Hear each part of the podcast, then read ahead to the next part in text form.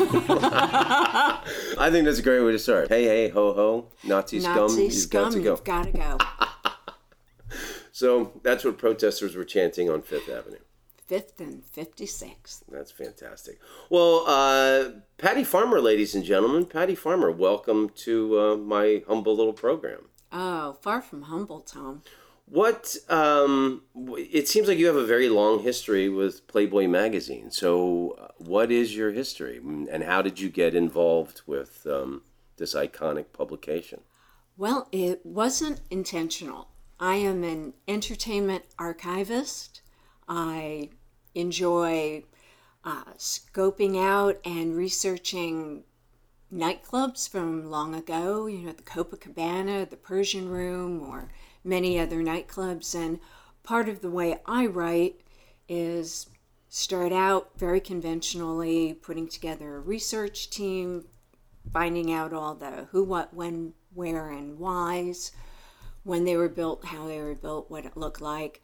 But then I go to the performers themselves and let them talk and tell me stories. You know, my first book, uh, first interview, Lesley Gore, and uh, start out at the Playboy Club. That was part of the story. It's She my party, and I'll me- cry if I want to. Was that that was Absolutely, and I want to be Bobby's girl. I played that loud when I was 15. That's uh, there is a Bobby around. that, that there's something really timeless about that song. It just it refuses to go out of style. Absolutely. And she was telling me the story about uh, working in a, a very elegant New York nightclub, the Persian Room, but told me about starting out at the Playboy Club. And you wrote a book about the Persian Room also. I did. That's what I was So researching. before we the story goes any further, I have to know: was there a party where Lesley Gore got her heart broken and she wrote that? No, I think it was collectively. Okay. Yeah, that was Lesley. And um, She was just emotional. She was, and uh, Quincy Jones was her producer at the time, and I think he liked uh, liked those songs. Um, but again, you know, I kept hearing about the the Playboy clubs. I had the good fortune to interview Joan Rivers, and she told me about starting out at the Playboy Club as part of a trio. You know, which I didn't know. Um, so when I was done writing about uh, the Persian Room, about some other um, New York iconic nightclubs, I started, you know, pulling at that thread. And the more I researched, the more I found out just uh, how influential. Uh, I can't even talk today, Tom. Influential uh, Playboy was and how it affected the culture. And um, not only with the clubs, but Hef with the TV show, with the uh, jazz festival, but mainly with the clubs. Uh, they were innovative. He gave a lot of young talent a place to start, a lot of talent places just to work. There ended up being 42 clubs, a circuit, which we didn't have at that time. There wasn't, as far as I could tell, another nightclub that had multiple locations. Right. There was like You the mafia clubs and then Playboy Club. It was a whole new world. And it's unfortunate that a lot of people, when they think of Playboy and Hugh Hefner, they think of some kind of outdated, um, sexist attitude. But Hugh Hefner doesn't get enough credit for what he did for the culture, and especially with, I mean, of course, Playboy magazine, um, but with the clubs and having uh, black African American performers, and then also they, there was no um, restriction on um, uh, non-whites being members, and uh, th- those old uh, what was it, Playboy After Dark, the television show. Those you know uh, the jazz performers he had on. Uh, you know, uh, Dick Gregory famously played at the clubs. I know you write about that. I want to talk to you about about that. But the thing that always stands out in my mind is um, Bill Cosby was always there, and seeing him puffing on a cigar, and you know, uh, he was like the young hot talent. Um, you know, like I think that might even have been before he starred in I Spy. But it's funny to now think of that, like, oh, what lascivious activities was he up to? But forget Bill Cosby. Everybody was screwing their brains out back then. It was the culture. It was the the '60s, and the pill had just come into uh, uh, being widely accepted. So it was the swinging '60s. Uh, and you mentioned breaking the color barrier. Um, not only Bill Cosby, but you had um, Sammy Davis. He had Nat King Cole on his TV show in 1959. And this is a different time in our country. You know, we're going through a lot right now, but in 1959 we had segregation rules. You know, Civil Rights Act didn't come into play until 64. Still had um, whites only fountains. Right. I mean, it was the law. Back of the bus, right? And when uh, Hugh Hefner had Nat King Cole on his TV show in 1959, sitting down on a couch and talking to a white author, the next day the world exploded at Playboy because the sponsors and the networks were threatening to pull the show. Uh, I mean, he was threatening threatened with arrest. I mean, this wasn't done, and I think Hefner was always taken by surprise. You know, it was nothing he ever said, I'm going to do this and we'll get a lot of publicity or I'm going to shove it down people's throats. He just did what he thought was good. You know, uh, somebody told me uh, they said Hefner didn't care if you were black, white, or purple, only if you could sing a song, tell a joke, or swing an instrument. And that's what I found to be true through, you know, five years of writing about Playboy. He was constantly surprised when there was blowback, when he tried to integrate his New Orleans clubs and allow black members as well as performers. He was really surprised that, you know, he got blowback and the law came in. Did you get to interview Hugh Hefner for this book, or is he incapacitated? Yeah. No, no. I talked to uh, I talked to to Hef. I talked to uh, hundreds of people, but um, what was what was his uh, recollections of that period? Well, talking to Hef, you, you have to talk in uh, short bits. Right you gotta, now. you, gotta, know, you have to have your top off. no, I don't even think that would affect you him can't now. focus if 91. somebody's wearing. 91 and his wife is uh, 31. So, Wow. he's, uh, yeah. Him and Mick Jagger, the only guys who probably could pull that off. Uh, yeah. I'm speechless, but um, uh, yeah, and Crystal's great. I love Crystal, but That's his um, wife. His wife, yes, you know, uh, sixty years difference, but whatever, you know. God bless Uh, him. Yeah, and they seem happy. And I've been to the mansion many times with both of them. I've been invited to movie night, and you have Crystal's friends, and uh, you know the usual cast of characters from Hef's side. You know Ray Anthony and uh, oh God, Fred Dryer and all those folks. Bill Maher has a has his own bedroom there, right? yeah, right. but um, but he's great to talk to, and and sometimes uh, he'll be answering the question I asked him two weeks ago. You know, he'll say, "I've been thinking about this," and you know, give me an answer about something there. But um, you know, the way he started, you know, 1954, to come up with this, you know, men's magazine, and actually. I have a story. He wanted to be a cartoonist. He did not grow up saying, I'm going to start a men's magazine. He said, I'm going to make my living being a cartoonist. And he journaled that way.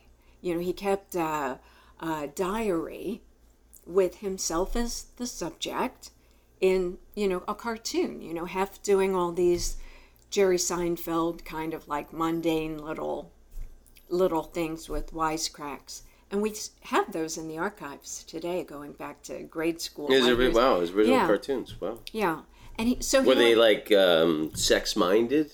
I know they All were girls with like big tits, and he's a toddler. he did have a type. Treat he did have a type. Yeah. Yeah. But um, you know that's how he wanted to make a living, and he submitted work around with very little success.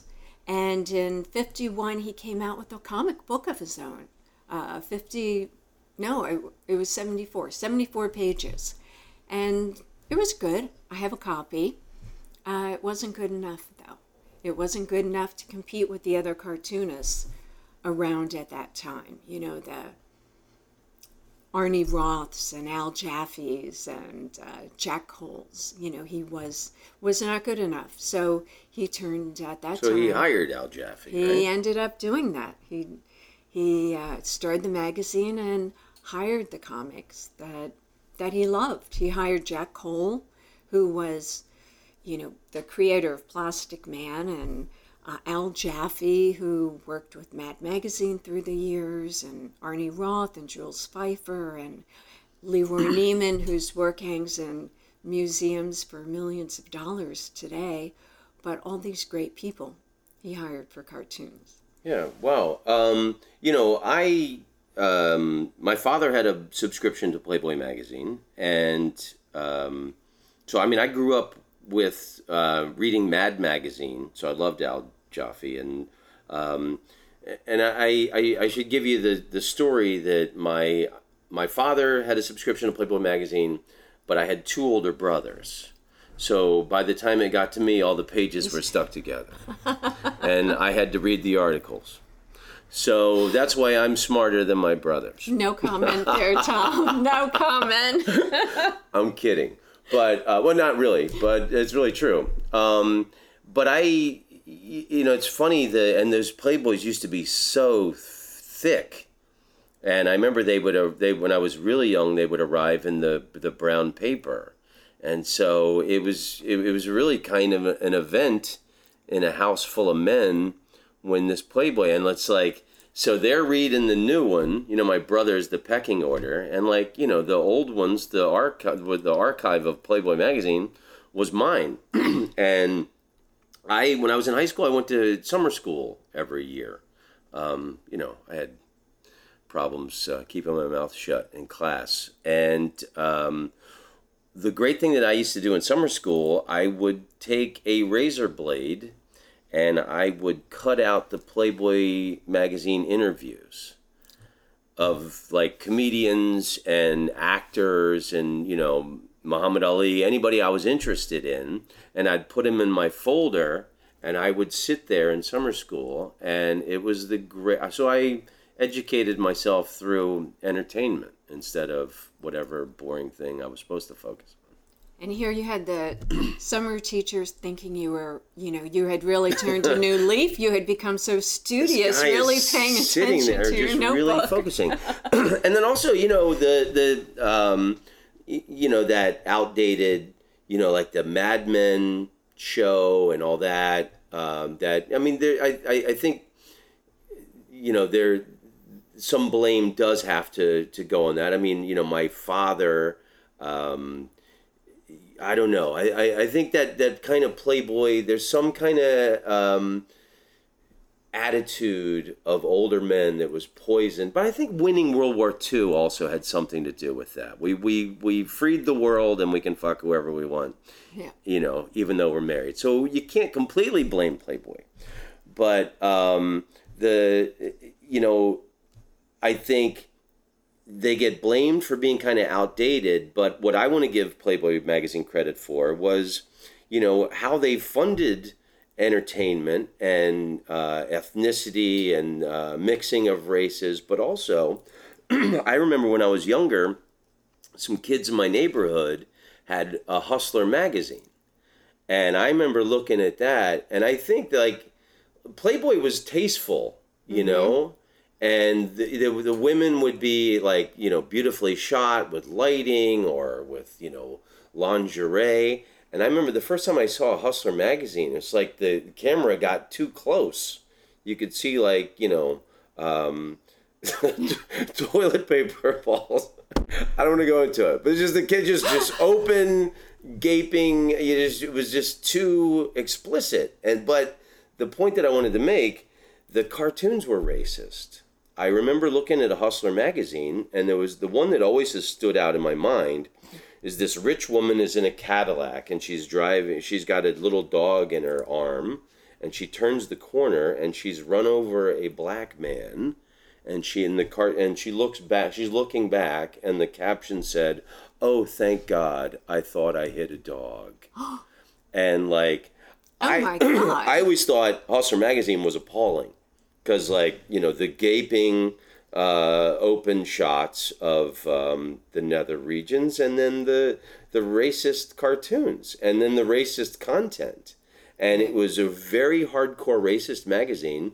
So like 20 years ago when they made that um, the people versus larry flynt movie and everybody went crazy about what an icon for um, freedom of speech i was like you know that guy was an asshole hugh hefner did more for um, American society and, and fighting censorship and things like that. And there was there was never even in even in from its inception, I don't think there was ever any kind of racist humor No, in never, in Playboy magazine. never. So as much as people want to criticize it, I, I, I think that the, they should get some credit. Right.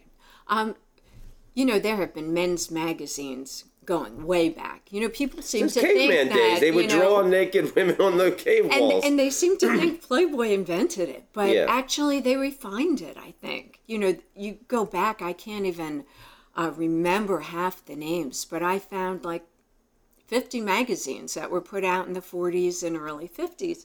And Hefner uh, wanted to make sex wholesome. I mean, I'm putting that wrong, but well, even the girl center- next door, right? The girl next the- door was like his, um, like whatever the his uh, mission statement. He he wanted it to be, you know, which I like. In, I remember in like the late '90s when women started having tattoos Mm-hmm. in Playboy magazine, and I always thought that kind of like when you play for the New York Yankees, you can't have facial hair or long hair.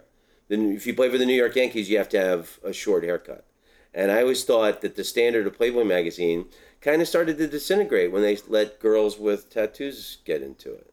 But they had to become competitive. Even back, I uh, guess I thought all, you know. they couldn't find any women who didn't have tattoos. It was, it was a resource problem. Well, back in the, the late 50s and 60s, the motto was nice girls do. You know, meaning that, you know, the cheerleader and the girl next door, the pretty wholesome girls, um, they like sex also.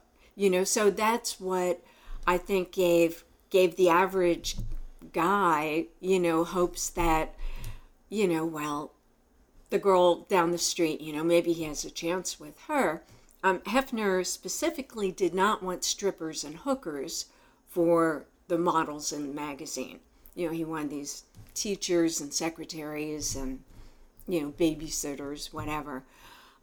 I was like that, and like the the girls of it'd be like Right. you know the girls of the airline industry. He even did one of the girls of comedy. I remember in the '90s. Um, but like uh, you know, I, I always thought if if the if the magazine was still keeping that standard, now they could do um, the women of the access of evil. that would be interesting. Some Iranian women and some Syrians. Oh. Sorry, Patty, couldn't help it. but um, when Penthouse started, uh, who was directly competing with Playboy Exactly. magazine, and Bob Guccione, also somewhat of a sleazy character. Right, and they actually pushed Playboy and Hef to uh, what was referred to as the pubic wars. And uh, for quite a long time, Hefner uh, really resisted showing pubic hair. That was, you know, kind of the the line that he wouldn't cross, and for good reasons. A lot of the men's magazine would not go there because uh, if you were on one side of that line, uh, you were not kind of touched for You were more obscenity. pornography than art. Right, you weren't touched for perce- uh, uh, pornography. Uh, open, you didn't open yourself to pornography uh, charges. So uh, Just by showing pubic hair. Right. Wow. Right. That was kind of the line. But uh, during the pubic wars, you know, each each time Hef would make a bolder, more racy uh, step, you know, Guccione would move that line, and so they had this big Wow. war going on. I did not know that. they did, and uh, So I could see each one of them like with a with a ruler measuring the the the bush on each shot. yeah, exactly. That's exactly what And it it's funny, like um, I think uh, uh, uh, young women don't even have uh, pubic hair anymore. So I did not know Yeah. that. And then so Hustler just said screw uh, pubic war, and they just went for pornography, totally Pornography. flat out. But uh, Playboy, they had it was a big deal. The first full frontal nude shot, and I even know the model was Marilyn Cole, and she's a beautiful girl, uh, still around. I, I spoke to her for the book, but um, that was that was the the nineties. I some so uh, keeping with something you said a minute ago. Um, I, I remember reading something Hugh Hefner said um, because as you were just speaking, I was picturing, uh, you know, my father fought in Vietnam, and so Playboy was a big thing for for Vietnam soldiers. So in like World War II, they had Betty Grable and these movie stars. Uh, the soldiers would put up the, the posters and stuff, but in Vietnam, it was Playboy magazine. Right, And the, the thing that I remember Hugh Hefner saying was uh, about the girl next door uh, attitude was that, um, you know, your average guy can't have sex with a movie star.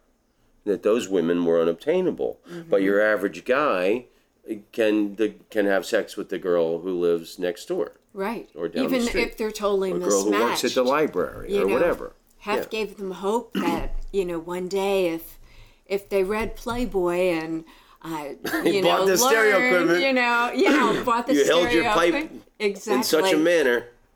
Became suave and sophisticated. I, I think that was the whole thing. The magazine wasn't just about, as you said, getting laid. It was about a lifestyle. You know, what is the Playboy lifestyle? I think that was even one of their taglines. Right, I'm, I'm glad you I'm glad you steered it back to that because I, I think that was like the the um, you know I was saying how you know they, they do need to take blame for a certain attitude that older men had of fucking around on their wives and the cocktail hour and smacking a secretary on the ass but they were about somewhat refining yourself as a human being. They had book reviews they had you know I, I remember as a teenager reading just you know things of, of like how to romance and and and date. I'm a kid i can't i can't even i I, I can't even pronounce cavassier. I mean, how am I gonna, uh, you know, know how to order that in a restaurant? But you learned you need it. You know, to pick up a pretty girl, you need to know what uh, Yeah, uh, the finest brandy is or whatever. Um, but yeah, it was a lifestyle and it was very current at the time. It was actually, you know, new and uh, sophisticated, and it was the the you know three martini lunch culture and the madman generation. But that was the way it was then. You know, I don't think Playboy brought it in. I mean, Jack Jones was singing uh, "Wives and Lovers." Uh, I'm, do you remember remember that song, "Wives and Lovers"? He's No. almost home. Put on your makeup, and you know, I mean, all all these things that we look back and we judge.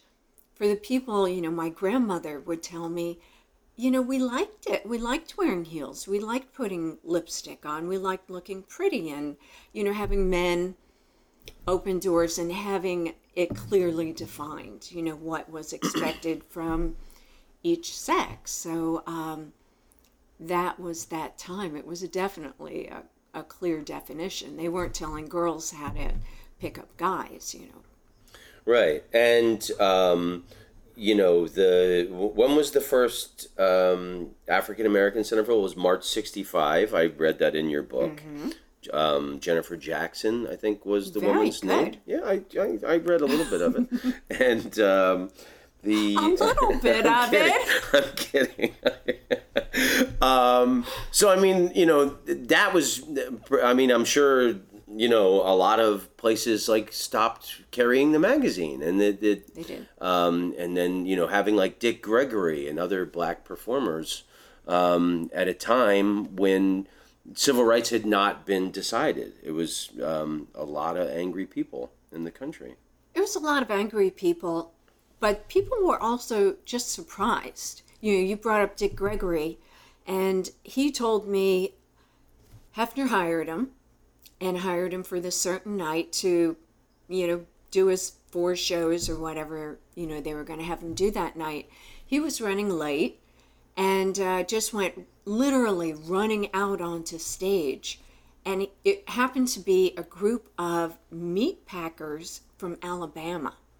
You know, meat packers are bad enough from Chicago, and, you know, this was Alabama. And they were shocked. They were just, you know, it was something they had never been exposed to because typically they'd have a white comedian. So Dick Gregory went out and uh, they even pointed that out to him. They said, you know, we're from Alabama. And Dick started, just started giving it back. He said, that's okay. You know, I had the, uh, a long weekend in Alabama one night. You know, I re- uh, he said, uh, the, I read it in your book. He said, he said I, I, I, I spent 30 days in Alabama one night. Something like that, exactly. yeah. But, um, you know, after a few minutes, they were being entertained and they relaxed, and uh, something very unusual happened. About two hours into the show, which typically run 40 minutes, uh, that the second in charge went over to the mansion and said, Hef, put on a pair of pants. You have to get in the car and come to the club with me because, you know, something we hadn't had happen before is happening. So Hef comes in, it's about three hours later now, and Dick Gregory is still with these meat packers, you know, and they're laughing and you know what it's like. You give a comedian a stage and an audience, and he'll never get off unless you, you know, physically make him get off. And they weren't letting him get off because they loved the comedy, they loved the humor. And I would surmise that they didn't even look at him as a black man by the end of the night. It was he was a comedian. I got to be friends with that guy. Yeah, and he was funnier than hell. But the dark side of it, and I don't know if you read that in the book, was every time he knew he was going to perform in a white club, as he was getting ready, as his wife was ironing his shirt, she would yell all these vile things to him. So yeah, uh, that, that I and uh, I think that you know, um, for me as a comedian and being obsessed with comedy and comedy history, I think that story alone is why comedy lovers should have this book on their shelf. The I, I never knew that, and I you can see my vinyl record collections mm-hmm. over there. I have um, you know like three or four old Dick Gregory records, but the fact that he would have his wife yell racial slurs at him, get off the stage, N word, or you know anything vile, so he would be ready for it when it happened. I mean yeah. Uh, that's incredible. I'm, I, I might ask my wife to do that to me. and the Dick or Jack Paar show thing. You know, Jack was, I think, surprised when Dick Gregory uh, said he wouldn't go on the uh, Jack Paar show. And Jack said, Well, why? You know, people are offering us money to come on to the show, and, and here you are, you know, nothing practically. You're starting out, I would think you'd really want the exposure. And Dick said, I can't because you never let black comedians sit on the couch and talk to the guests. And Jack just automatically said, Well, just come on the show. You can sit on the couch, no big deal. Almost like he, he didn't even realize it. You know, like maybe so, you know, but it's fine with me. Just come on. And he did, and got a lot of publicity. But it, I think. And he was people... the first black performer to sit down on the Jack Paar show. Yeah. Which um, was the first Tonight Show and the history of. Um, Steve Allen was after Jack Paar, right? Or Steve Allen was first? No, I'm not sure. I think Steve Allen might have been first. But anyway. Right, right. But, but, it was a big deal. The, the, big deal. One of the most um, uh, important shows in the history of entertainment. Right. And I didn't know that. And so Playboy played a, a big part, a big role in uh, in so many ways. you know, giving giving comedians and singers a circuit to perform at, to start at. Uh, again, in, in the book, uh, Bill Marx wrote the foreword, and he remembered uh, George Burns being over at the house hanging out with his dad and lamenting the fact that there was no places to be bad anymore. And of course, he meant uh, not be a great comedian, not have your timing down, not know Oh. how to perform in front of an audience, not how to Too bad he's dead. I could, I could give him a little. but but the Playboy clubs, when they came in to uh, to being, was a place to be bad. You they worked you to death. You did four or five shows a night. Actually, you did you kept doing shows if twenty percent of the people from the last show showed up for another show. So say you had fifty people for the show prior, you know, if if you know twenty percent, which is only ten, you know, show up, you had to do another show. You know, not the same people, but people. But So- sometimes it would be the same people, and they and they'd have to Right. push themselves to do Right. different But you got better, and and you got the timing down, and you uh, got the punchlines down, and, and you worked it, and you were ready to move up to the next level. You know, and that was one group of, of people, performers. They moved up and they became household names. There's a whole nother uh, group of comedians that we've never heard of. You know, they weren't household names, but it was a place they got a paycheck and they could work the Playboy circuit yeah, there was like what there was like forty clubs at one time. clubs. So you could work, you could work all year long at a at a Playboy club, and then repeat again. You could do that for ten years. And this was before there were comedy club chains, so um, that um, was like the way comedy club chains are now. That was kind of like a full entertainment version of that, with singers and jazz musicians and comedians. The other thing I learned from your book is how um, the Playboy Club circuit was very great and generous to older comedians and kept them working, and that was how they could keep their name out in the public, but also how the Playboy machine had this great PR department and would make sure that they had newspaper and radio interviews um, in all these cities right? and um, that that must have been great because so I mean now um, you know I'm I'm I'm still working a lot, but I know a lot of older friends of mine who you know uh, you, you got to really work your ass off to survive in this business. So and that's nowadays where we have you know social media and you know 549 TV channels and uh, you know a lot of alternate forms of, of getting your your self out there and your name out there and back in the 60s there was you know what four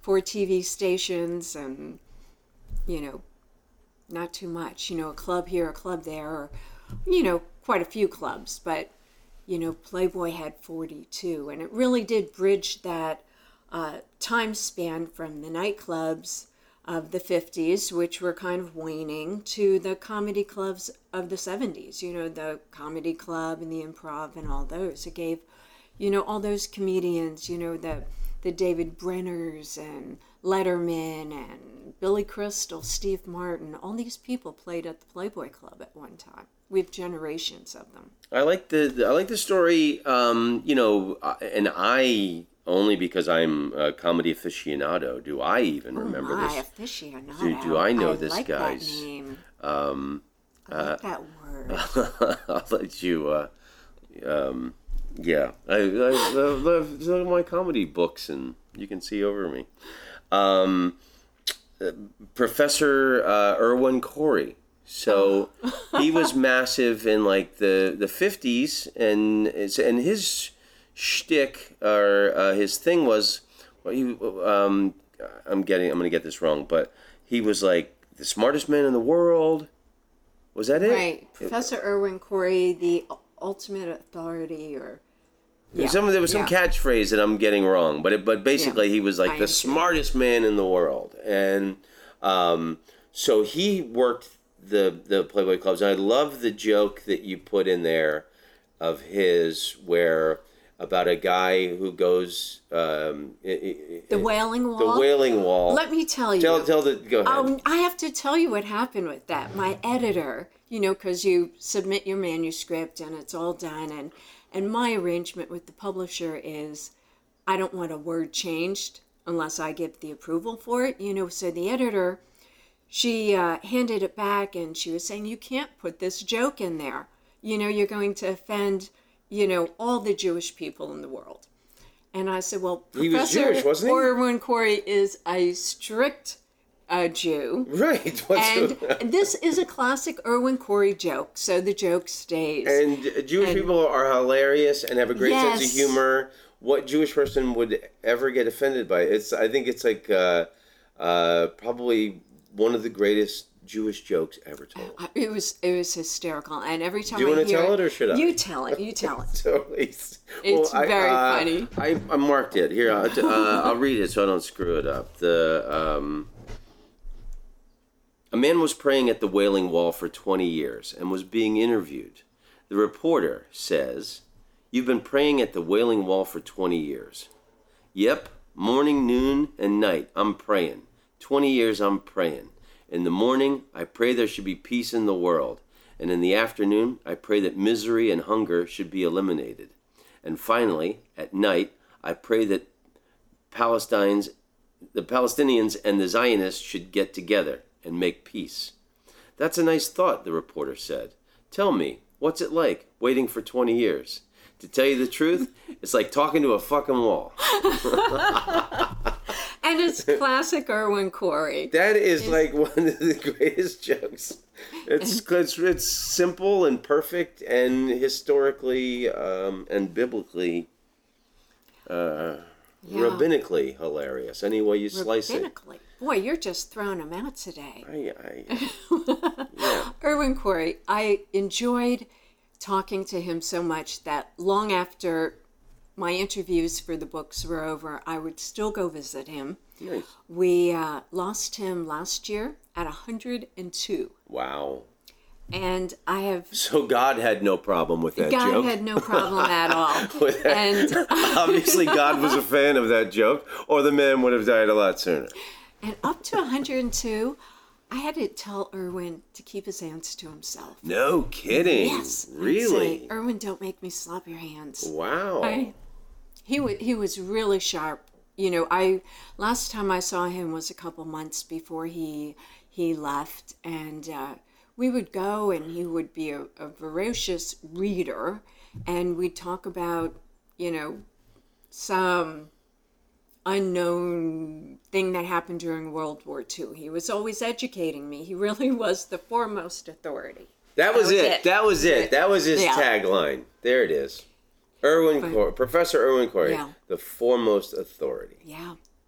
Well, uh, and, and and there was an interesting little sentence when you were talking about him, and it's funny you say because he couldn't keep his hands off you that he said, um, I forget the, the the the wording, but it was that um, his time at the Playboy Club might not have been as wild as he uh, would would boast about. I forget the wording of it, but like, um, um, so I guess he was. I, I guess he had his hands on a lot of women, and Yes. was uh, Uh, he, you know, the Playboy clubs had a lot of rules and regulations. right. for many reasons. You know, we talked about the mob, and we could go there for a long time. Mob did a lot for comedy. I got I I, and from what I heard, Las Vegas was a much more enjoyable place to work when the mob ran it. What did David Brenner tell me? Did you read that? He No. said Playboy was second best to the mob. He Hmm. said working for Playboy was second best to working for the mob, and they were wonderful. Yeah, um, I play at Brad Garrett's uh, comedy club at the MGM, and Brad's a, a, a wonderful friend of mine.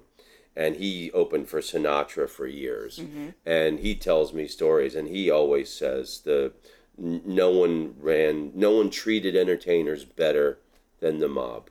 Right. They- I've heard that over and over. They knew how important you were to the entertainment Mm-hmm. business, and you know, Yeah, we don't have enough time here, but David told me a lot of stories, you know, for working uh, in Vegas with the mob and uh, very funny stories. But but anyway, um, David Brenner put out a very, uh, I never read it, uh, but a book with a very cheesy title uh, right after September 11th. And the book is entitled uh, Waiter, There's a Terrorist in My Soup. irreverent. You know, but that's comedy. That's comedy. You know, you it gets you talking. Yeah. Right. You don't ignore it. Good point. You can't ignore it. Great point. oh, the thing I wanted to say, were you about to make a point? I don't want to. I was, but I totally please. forget what it okay. was. So never Uh, mind. If, if you have it, I want you to tell me because I remembered why I um, I got lost in that great uh, Irwin Corey joke. But um, I didn't know that, and you say in the book that he gave George Carlin his first set at the Playboy Club, and then George Carlin started being a regular there. Mm-hmm. Um, that he let George Carlin. George Carlin wanted to do like a he wanted to try out a couple of bits for the Ed Sullivan show, and then he went on and ended Yeah. up doing like an hour. But I think that's totally uh, shows the uh, the way the comics work. They're they're a very gracious bunch, and I think you know they're always uh, uh, lending jokes back and forth. Sometimes That- stealing that, jokes. That doesn't back happen and forth. today. No, and, no. uh, stealing a joke will get your ass beat. well,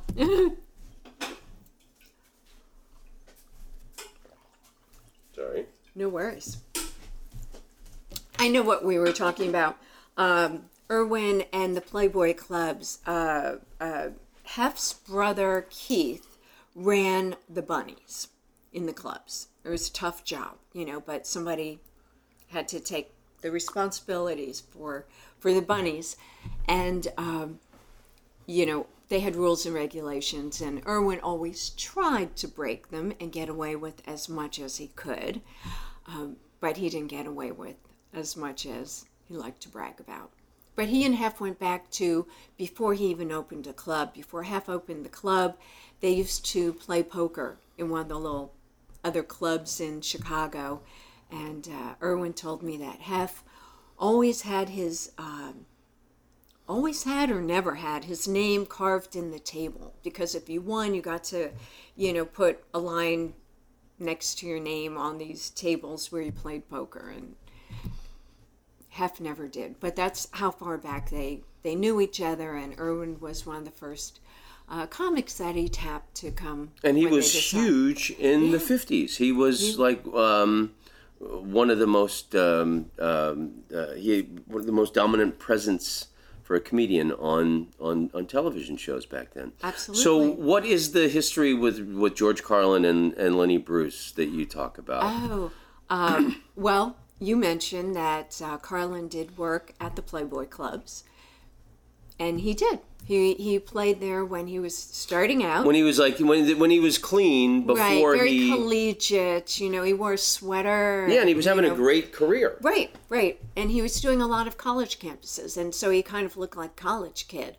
But then, you know, he evolved as, you know, most comedians do, and like we said, they they have a habit, you have a habit, you all, of uh, pushing the envelope and trying other things. And he had, uh, at that time, he came up with the seven words you couldn't say on TV. And he thought he couldn't say them on TV, but he could say them at the Playboy Club.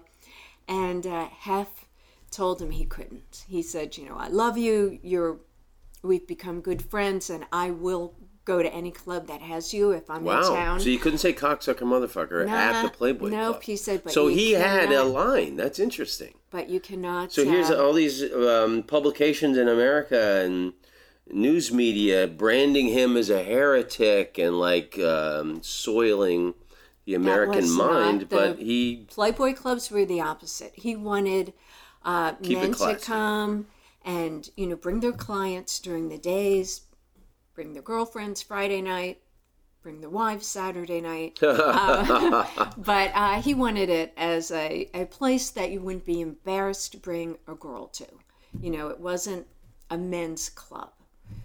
Even though it was a men's club, you know, oh yeah yeah no, kept it yeah. clean and you couldn't Yeah. curse that was you know one of the big things or you couldn't uh, be too blue you know you can slip one or two things in there but you really couldn't and lenny bruce again you know lenny was i think the first comedian on his tv show And if you ever get a chance I've to watch it, it. have Yeah. you seen it? Yeah, You yeah. know, I mean, it's been- tattoo I- and Yeah, I um I I have a VHS tape of it in a box somewhere. It's great. Yeah. It's great. And it was very innocuous, you know, nothing over the top, you know, just uh, pure Lenny Bruce, you know, talking about how his aunt at Thanksgiving threw a fit when she saw a tattoo on him because as a Jewish man, he couldn't be buried on sacred ground if he had yeah, a you can be buried in a Jewish cemetery if you're So uh, he said he was going to cut off his arm and they could bury the rest of him there.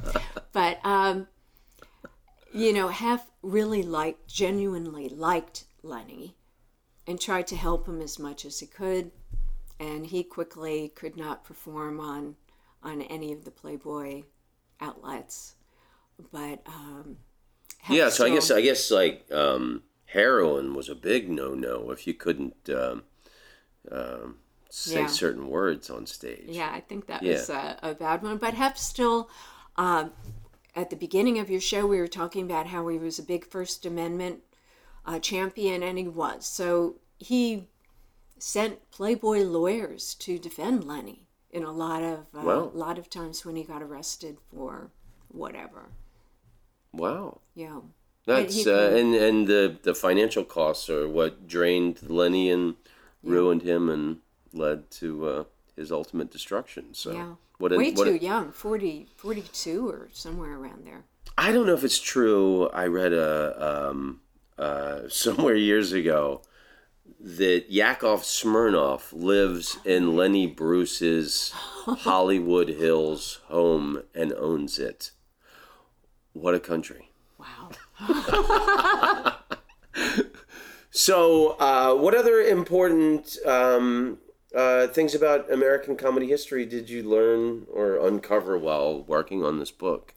Oh gosh, too many things to uh, to even remember right now. But but that's why I do what I do. You know, people ask me why entertainment archivist. You know, and why a certain kind of generation. You know, bygone generations, and it's because we're losing people.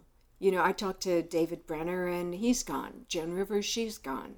Uh, a lot of people, Al Jarreau, you know, talked to him for Wow. days. He's gone. And, you know, their stories live on. Their, you know, entertainment uh, stories, how they got their uh, starts, their trials and tribulations. Yeah, then these stories and history dies with a lot of people. What's your favorite memory or story um, with or about Joan Rivers? Oh gosh, Joan Rivers. Um, I felt very honored to get the interview to begin with because she's, you know, when I went after her, she was a huge headliner, and um, they turned down most interview requests. But somehow, because of my reputation, I got through. And yet, she was still very cautious. And at the beginning, she said, um, because Joan doesn't suffer fools, she's not funny one on one.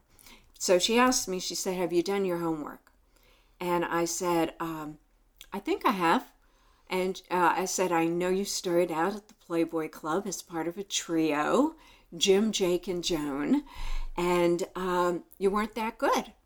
And, and that seemed to crack her up, you know, and, and relax her. And she said, Okay, you've done your homework. And then we, we got down to business. And uh, she told me about being at the Playboy clubs for the start, the middle, and the uh, apex of her career as a trio, as a stand up comedian, and then as a headliner. And she said she loved the Playboy clubs, that um, I asked, you know, if you had a preconceived idea that maybe changed. And her big line was, I was shocked that the bunnies weren't sluts. Uh, she said they were all, you know, great girls, and I'm still friends with a lot of them. And this was when she was 80 years old. Wow, So I love Joan Rivers. she was Uh, great. and uh, trailblazer in the in the comedy world. She really was. And uh, Phyllis Diller, you know, that was another uh, niche market that Hef shown the spotlight on was the women comedians. You know, Phyllis Diller, Totie Fields, Joan Rivers, Lily Tomlin, Kaye Ballard. You know, we um, talked to as many of them as we can and or as we could, and did some history on the others. Uh, as a woman, what is your feeling um, about um, Playboy magazine? And the, I mean, you, you seem like you, you have a passion for the, the history of, um, you know, the, the comedians, the club, the magazine, the cartoons, Hefner himself. You know, I think uh, Hef is a genius. Because uh, because like you're saying about people dying, like this whole like as controversial as that was, like I think th- th- uh, that all this people 20 years from now will have a vague memory of, Exact- of oh, even they the will. concept of it. Exactly. So You know, please, and- um, don't let me no, it. it was, um, you know, Hef is a genius. I mean, he's certifiable genius. His business practices were groundbreaking at the time. You know, before President Trump ever put his name on the building or a building, uh, Hef had the concept of branding Yeah. down. You know, he changed the meaning of Playboy, and you see Playboy or you see the rabbit, and you know, you know exactly what that means. Uh, franchising, cross marketing. He had a lot of great business business ideas, but with the magazine, I think it also really contributed to our culture. And he gets a bad rep from the the women's movement, when in actuality, he was a champion. The magazine was uh, championing for pro-choice and the pill way before any other magazine would even address the issue. So he was always for women's rights. He was for all rights, human rights, civil rights, women's rights. And I think he's just uh, misunderstood. Yeah, it's too bad that um, it seems like the magazine isn't. Um, uh, you know, it's. It, I I I didn't live anywhere for ten years. I've, I've been living here. So last year, something came in the mail. You know, Playboy magazine for like however many issues, and I was like, oh, you know, had this nostalgic feeling, and this entirely different magazine showed up Yeah. to my door. It um, it reminded me of Maxim magazine, the the the the college magazine that was popular ten years ago. I don't even think Maxim is popular now. Right. The articles were very short. Uh, they don't even have nudity. I think they went back to They nudity, went back to the girls. which you Yeah. don't, you never heard that. Um, I mean, that's like that was like um, Coke changing their recipe. Right. Why would you uh, change the formula? Yeah. of what made you popular in the first place. And the fact that, like I said earlier, they've always been tasteful. There was no reason to get rid of it. But um, it's now people grow up with pornography. It's, I mean, like from a very young age, they're Right. seeing explicit videos and um, a, a tastefully shot naked woman in a magazine is um, like really Yeah. no big deal. So uh, I, I, I, I, I, I let the thing run out, um, but uh, it, it really was unfortunate what's what, what happened to Playboy magazine. And Well, I think I don't know it- who's running it, but maybe you should um, apply. I do have an article in there uh, coming out in a few months. Uh, but I think they're trying to find their way, and I don't think they will. I really think their time is over. It's all behind us. Yeah, exactly. Well, you know, I, I personally, They're trying to be something else. They're trying to be and different. th- but they don't know what. They've gone down to every other month publishing it. Uh, you know, they tried different things. They got rid of the girls. They got rid of the cartoons. oh well. Um, You're right. I didn't even notice. yeah, yeah. And now they, it took a year, but they brought the girls back. Um, but I think they're, I think the company that owns them, and this is totally my own opinion, but I think they just want that to keep the magazine in their inventory, you know, for whenever. Well, like the brand itself is worldwide, and so they make money off of like Licensing. If you, when you, I know when I travel around the world, Asia or wherever, you'll see like Playboy underwear, and Mm-hmm. there's Playboy, um, you know, uh, home linens, and there's just so Playboy is branded in many different ways other than the magazine. So I guess the magazine is not where they're making any money No, these days. not at all. It's licensing and branding, like you said. and the little bunny rabbit, yeah. Yeah. It's like the Rolling Stones lips or the Shell gasoline uh, orange shell thing. It's Yeah. it's a But even even uh, back in the fifties, Hef, as soon as he came up with that trademark uh, bunny thing, he trademarked it. I mean, he trademarked everything. He trademarked the bunny outfits that the the girls wore in the clubs. You know, Hef was all about uh, control.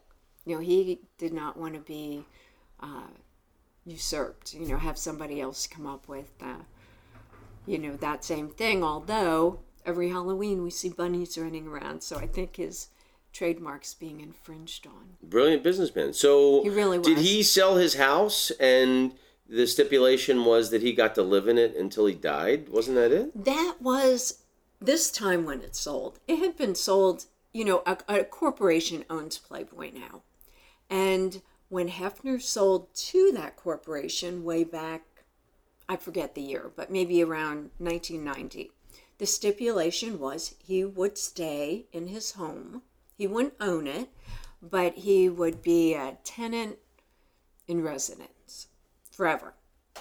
So when they resold it that became the big deal like it was a new you know new agreement and it wasn't. You know it just was an, a binding agreement that you know the house you could buy the house but you couldn't use it until hef died or decided he wanted to move out. Wow. and he'll never move out. It's his home and So what's it like going there now? Is it like um, going to a playground where kids don't go anymore?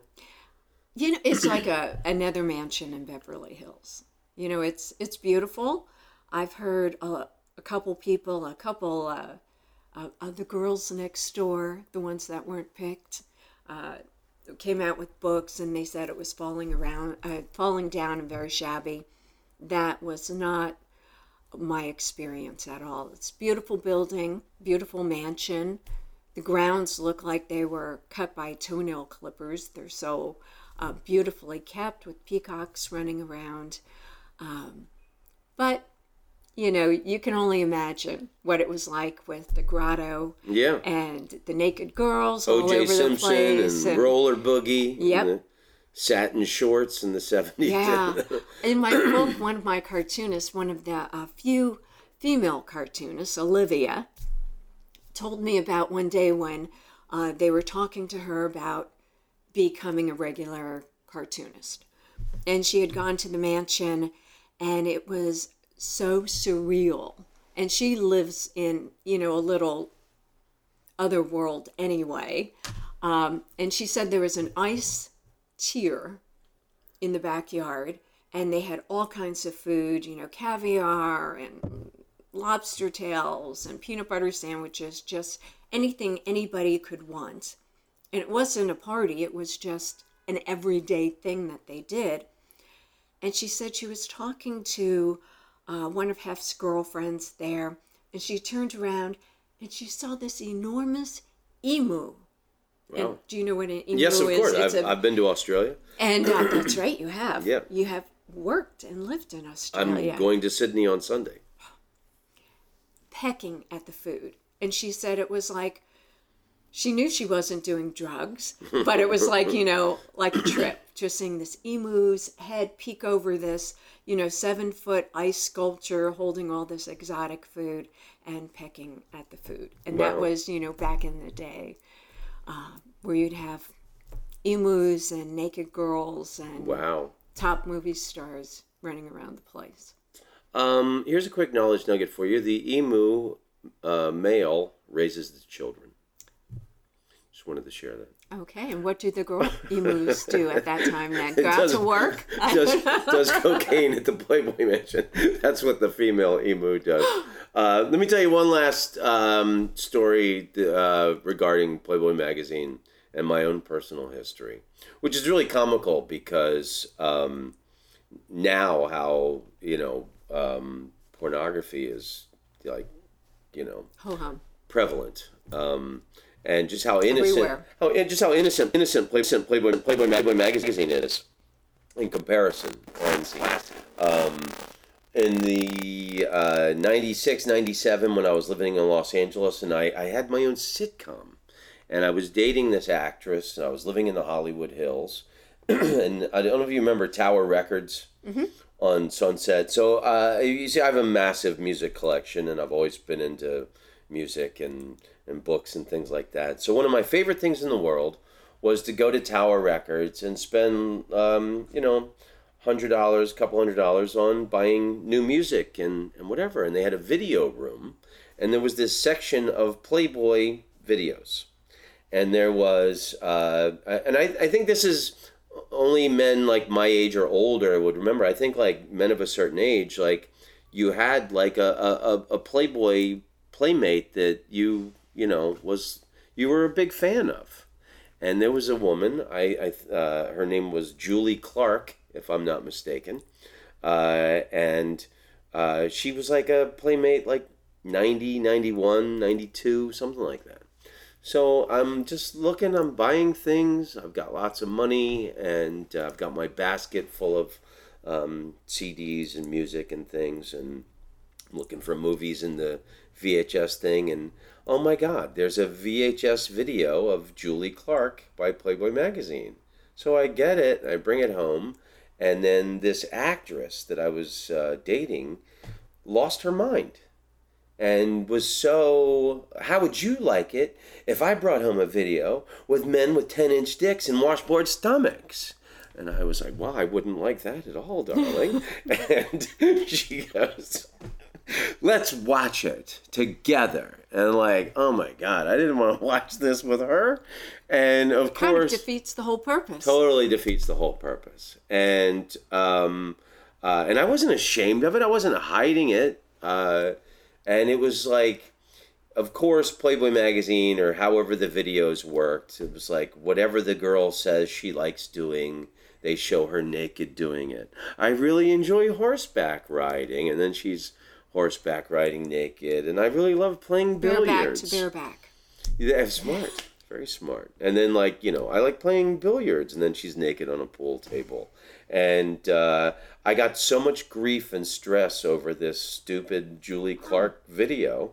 And it's just really funny um, to think by today's, um, you know, pornographic standards, uh, what an innocent little video that was. So, uh, Julie Clark, I hope you're listening, and God bless you wherever you're at. You broke up a relationship. no, no, there were many other reasons. So, Patty, you're. Uh, Oh, Wait, one more story. yeah. I have to tell you really quick Please. because I had a, a brain freeze when we were talking about it before. Playboy and the Mob.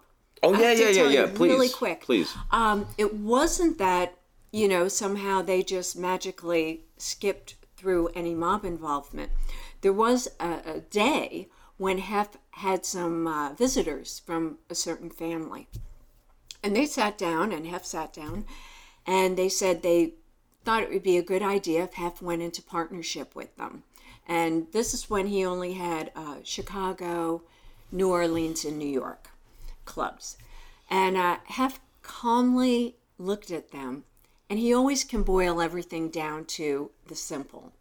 And he said, Look, he said, I have the federal government, state government, and the Catholic Church every day of the week, every hour of the day, trying to shut me down and looking for any reason to do so. Do you really think I am the best partner to have? And they actually took that, processed it, and said, You're absolutely right. And they got up and left. Never to be heard from again. Genius. What a perfect rebuke. Yeah, but but it wasn't even a, a something that he made up hoping it would work. He just that's the way it was. And they were. They were always looking to close him down. Wow. And the truth uh, usually works better than anything else. Yeah. So uh, I, it's been an absolute delight talking with you. Um, and uh, w- you've written a number of books already. The the book that we're we've talked about extensively is called Playboy Laughs. If you're um, looking to add that to your um, uh, book collection, uh, any comedy lovers uh, interested in the history of the stories we've talked about, what do you think you're going to work on next? I'm still working on Playboy. I have one more in the trilogy. uh, Playboy Thinks, and it is about what we were talking about the great writers, editors. Well, if you need to know anything about the interviews, uh, I studied them extensively during summer school. Uh, so, so Playboy thinks, and it's going to be Playboy so. Uh, so Norman Mailer, all those. um, uh, all the the- great the great editors you know hef hef's genius was getting the best whether it was a cartoonist beautiful girls uh, he had had people running his clubs like tony roma and arnie morton who were tops in the restaurant business and went on to become you know tony roma's ribs and arnie morton's uh, steakhouse uh, so he had the very best in the business he had the best editors writers uh, interviews Yeah, and he and uh, he hired the the greatest um, uh, writers of, of of the modern era to write Definitely. for Playboy magazine. Ian Fleming, you know, uh, wrote uh, seven short stories uh, before they were made, picked up and made into uh, On Her Majesty's Secret Service, Diamonds Are Forever, uh, and on and on. And to repay Hefner for that, um, you probably remember, but Diamonds Are Forever, James Bond pulls out his wallet in one scene, and next to his license to kill is his Playboy Club card Ah, wow! In the movie, in the movie. Oh my God, that's brilliant. Yes. Brilliant branding. Uh, I, you know what just popped into my mind, and that, that is a great next book for you to work on, and I would love to talk with you about it when you finish. But Okay, but we have to sell this one. yeah, yeah, yeah. It is Playboy- a hard sell Yeah. getting books bought now. I, I yeah, I, I believe it. I mean, there's um, bookstores practically don't even exist anymore.